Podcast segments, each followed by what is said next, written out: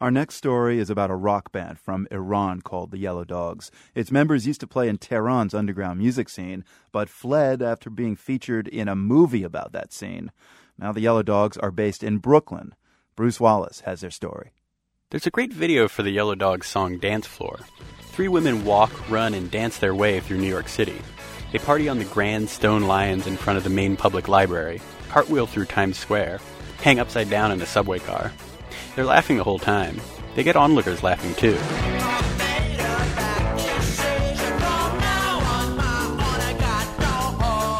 If you know a bit of the story of the Yellow Dogs, how they played underground shows in Tehran because it was impossible to rock out in the open, and how they decided to flee Iran a few years ago, it's tempting to see the video as a joyful political statement about freedom, maybe about women's rights too. Obash, the band's lead singer, says people always expect them to be political. We should be like political. We should be like I don't know something like Rage Against the Machines and stuff. No, we we like seriously. We just want to play music.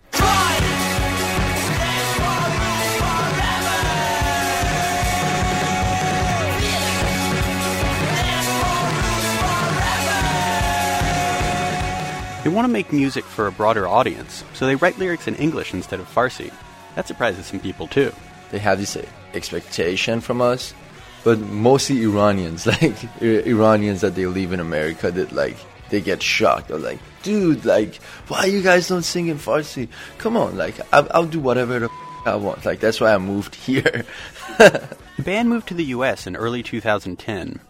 Things had gotten hairy after they were featured in the film No One Knows About Persian Cats. The film tells a kind of fictional story about young musicians trying to get by in Tehran. I say kind of because it features actual musicians from the city in fairly true to life scenarios. In this scene, the two main musicians in the film go to visit the Yellow Dogs at their rooftop practice space. Obash is peering over the edge, waiting for a neighbor to leave. Which he finally does, and the band starts practicing.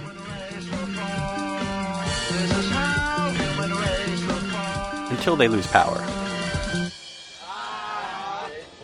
The government didn't know that like there's a band like us we threw concerts with our friends like they didn't know about that. And like that's extremely illegal to do that uh, without a permission.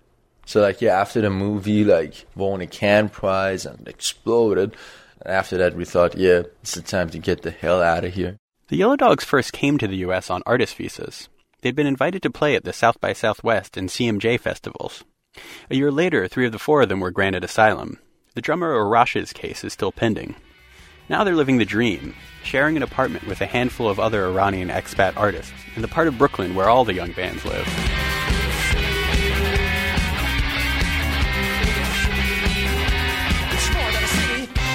The band wrote This City for their adopted hometown. You want to be a great engineer, you want to go to NASA, like from Iran. You study hard, you try to apply for Harvard, Stanford. You you want to go to that place where you can like make progress, and this was the place. And like this, like New York City, and like the scene here was like our Harvard University kind of. They've also gotten to tour the U.S. a couple times and play serious venues with some of their favorite bands. We are from Iran, and like like I always said, if we were like born and raised in America or like like born and raised like in a Western country anywhere, we wouldn't appreciate it as much as we do right now to come from a country like Iran and like and be able to come out here and like see like wow like I used to be used to make our own venue to be able to play music. I saw the Yellow Dogs recently at the club where they played their first US show 3 years ago. They closed their set with this city. The women from the video were in the front row the whole time, dancing like crazy. For the world, I'm Bruce Wallace in Brooklyn. As Bruce mentioned, the yellow dogs appeared in the film No One Knows About Persian Cats. I interviewed the film's director, Bahman Ghobadi, back in 2010, and you can listen to that conversation at theworld.org.